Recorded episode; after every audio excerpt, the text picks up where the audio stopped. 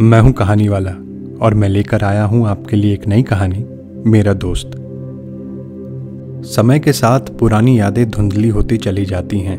बचपन की अल्हड़ता, मासूमियत कब हमारा साथ छोड़ देती हैं इसका एहसास मात्र भी नहीं होता। हम बड़े हो जाते हैं और जिंदगी की आपाधापी में वो दोस्त जिनके साथ हमने ना जाने कितने ही अनमोल समय व्यतीत किए होते हैं वो कहीं पीछे छूट जाते हैं। और जिंदगी है कि चलती जाती है। हमारे दिल की शुद्धता में संदेह, घृणा, भय, व्यवहारिकता, नकारात्मकता जैसे कुछ लक्षण स्वतः स्थापित हो जाते हैं। अगर एक तरह से देखा जाए तो इनमें खुद में शायद कोई बुराई नहीं है। जिंदगी से लड़ने की क्षमता शायद सिर्फ शुद्धता से ना आए। नकारात्मक रवैया भी सकारात्मकता की ओर धकेलते हैं। लेकिन जिंदगी नामक गाड़ी के रेयर व्यू में अगर देखें तो जो गंतव्य पीछे छूट गए उन्हें फिर से जीने का मन तो जरूर करता है। अंग्रेजी में एक बड़ा ही अच्छा टर्म है इसके लिए, नॉस्टैल्जिया। रोहन भी शायद इसी नॉस्टैल्जिया में पिछले कुछ दिनों से जी रहा था। लंबी कदकाठी का रोहन अब दिल्ली में 12 साल से था। एक मल्टीनेशनल कंपनी में नौकरी करता था और अपनी पत्नी के साथ एक सुखी जीवन व्यतीत कर रहा था। दोस्त काफी थे, ऑफिस के, कॉलेज के, जिनके साथ गाहे बगाहे घूमना फिरना, बातें करना हो ही जाता था। ऑफिस के दोस्तों के साथ बैठता तो देश दुनिया की बातें होती, लेकिन घूम फिर के बात ऑफिस पर ही आ जाती थी।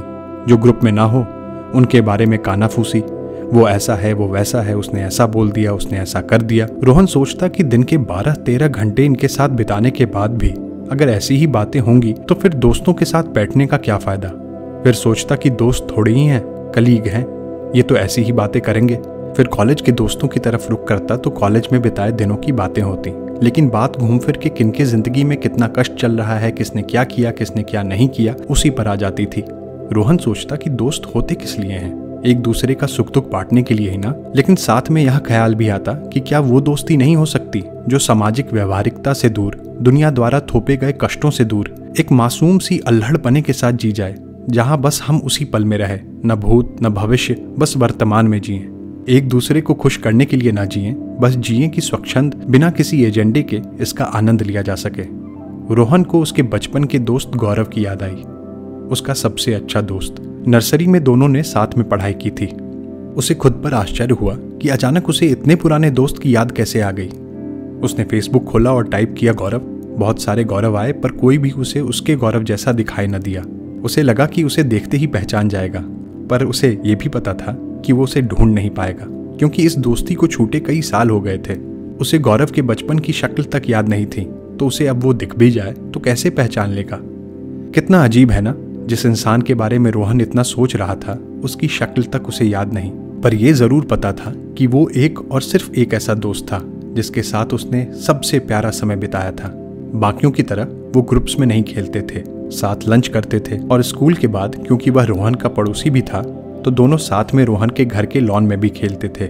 उनकी शामें सिर्फ उनके लिए बनी थीं, बिना किसी रुकावट के, देर के। हर रोज शाम 5 बजे गौरव बैट लिए रोड के किनारे किनारे दौरा चला आता था और रोहन मेन गेट के बाहर उसका इंतजार करता था। वह उसके घर जाने वाली सड़क की ओर टकटकी लगाए देखता रहता और उसकी खुशी का ठिकाना नहीं रहता जब वह गौरव को सड़क पर अपनी घर की ओर दौड़ते हुए देखता था। दोनों कैसे दोस्त बन गए और यह शाम का खेल कब रस्म बन गया, ये शायद रोहन को अब याद ही नहीं। रोहन के चेहरे पर एक शांत सी मुस्कान स्वतः यह सोचकर दौड़ गई। रिसेस में बातें करना, शाम को खेलना, बस ये याद थी। उसे यह भी याद आ रहा था कि कभी खेल में वह गौरव से जीतना नहीं चाहता था, ना हारना चाहता था। अगर हार गया तो बस गौरव के लिए खुश होता और जीत गया तो गौरव उसके लिए खुश होता। रोहन ने सोचा ऐसा कब हुआ था जब सिर्फ खेलना या सिर्फ काम करने की प्रक्रिया को इस तरह अभिभूत कर सिर्फ आनंद की अनुभूति की थी। ऐसा कब हुआ था जब अपने हार के बारे में ना सोचकर दूसरे की जीत पर उतनी ही खुशी हुई थी, वह भी स्वच्छंद, बिना किसी एजेंडे के, बिना अपने मन को समझाकर। एक दिन गेट के बाहर काफी इंतजार करने के बाद गौरव नहीं आया। सूरज ढल चुका था लेकिन रोहन मन से थका नहीं था। उसे लगा आता ही होगा। रोहन की माँ बार बार पीछे से आवाज दे रही थी, अंदर आ जाओ, हो सकता है बीमार हो, नहीं आया, कल आ जाएगा। लेकिन रोहन अंदर नहीं आया। थककर वहीं रोड पर बैठ गया और टकटकी लगाए देखता रहा। उन दिनों मोबाइल फोन नहीं होते थे, लैंडलाइन भी सिर्फ किसी किसी के घर होता था, तो पता भी नहीं कर सकता था। जब काफी देर हो गई तो रोहन के पापा उसे गोद में उठाकर अंदर ले आए। फिर भी रोहन बोलता रहा, वह आएगा, वो आ जाएगा, अभी आ रहा होगा। उसकी माँ ने उसे समझाया, बहलाया, फुसलाया कि कल आ जाएगा। पर उस छोटे से बच्चे को अटपटा लग रहा था। ऐसा नहीं हो सकता कि वो ना आए। क्यों नहीं आया? अगले दिन सुबह गौरव के पिताजी घर आए और उन्होंने रोहन की माता पिता को बतलाया कि उनका ट्रांसफर रांची हो रहा है और वो इस रविवार को ही चले जाएंगे, इसलिए गौरव भी अब नहीं आ पाएगा। 2 दिन बचे हैं, पैकिंग वगैरह भी करना है। उनके जाने के बाद रोहन की माँ ने रोहन को बतलाया। रोहन को लगा कि वह झूठ बोल रही हैं। वह माना नहीं। उसने कहा गौरव आएगा और तुम बस चाहती हो कि मैं ना खेलूं। माँ ने फिर भी समझाया, लेकिन रोहन था कि उसने मानने से साफ इनकार कर दिया था। वह फिर शाम होते ही बाहर अपने गेट पर चला गया और गौरव का इंतजार करता रहा। पीछे से माताजी बोल रही थीं, खेल लो, देखो और बच्चे भी खेल रहे हैं। गौरव नहीं आएगा, पर वो उन्हें अनसुना कर बस रोड को देखता रहा। कितनी बार वह इमेजिन भी कर रहा था कि गौरव आ रहा है दौड़ते, हाथ में बैट लेकर। लेकिन गौरव कहाँ से आता? 3-4 साल के बच्चे को तो बस लग रहा था कि ये सब झूठ है। महीनों तक रोहन अपने घर के बाहर बैठा रहता, सड़क की ओर देखता और उम्मीद करता कि वह दौड़ता हुआ आएगा और वो फिर खेलेंगे। ऐसा कभी हुआ नहीं। रोहन ने स्कूल बदला, पर गौरव की तलाश बंद नहीं हुई। हर नए दोस्त में गौरव को देखने की कोशिश करता, पर उसे निराशा ही हाथ लगती। उसने खेलना छोड़ दिया था, जबकि रोहन ऐसा था कि बुखार में भी खेलने की जिद नहीं छोड़ता था। महीनों साल बीत गए और गौरव की याद धुंधली होते चली गई। नए दोस्त बने, शहर बदला और खुद रोहन भी बदल गया। वो फिर कभी नहीं मिले और रोहन यह जानता है कि वो फिर कभी नहीं मिलेंगे। वो जानता है कि अब कभी भी गौरव जैसे दोस्त नहीं बनेंगे और कहीं ना कहीं रोहन चाहता है कि ऐसा ही हो। वह उस मित्रता की शुद्धता को बर्बाद नहीं करना चाहता।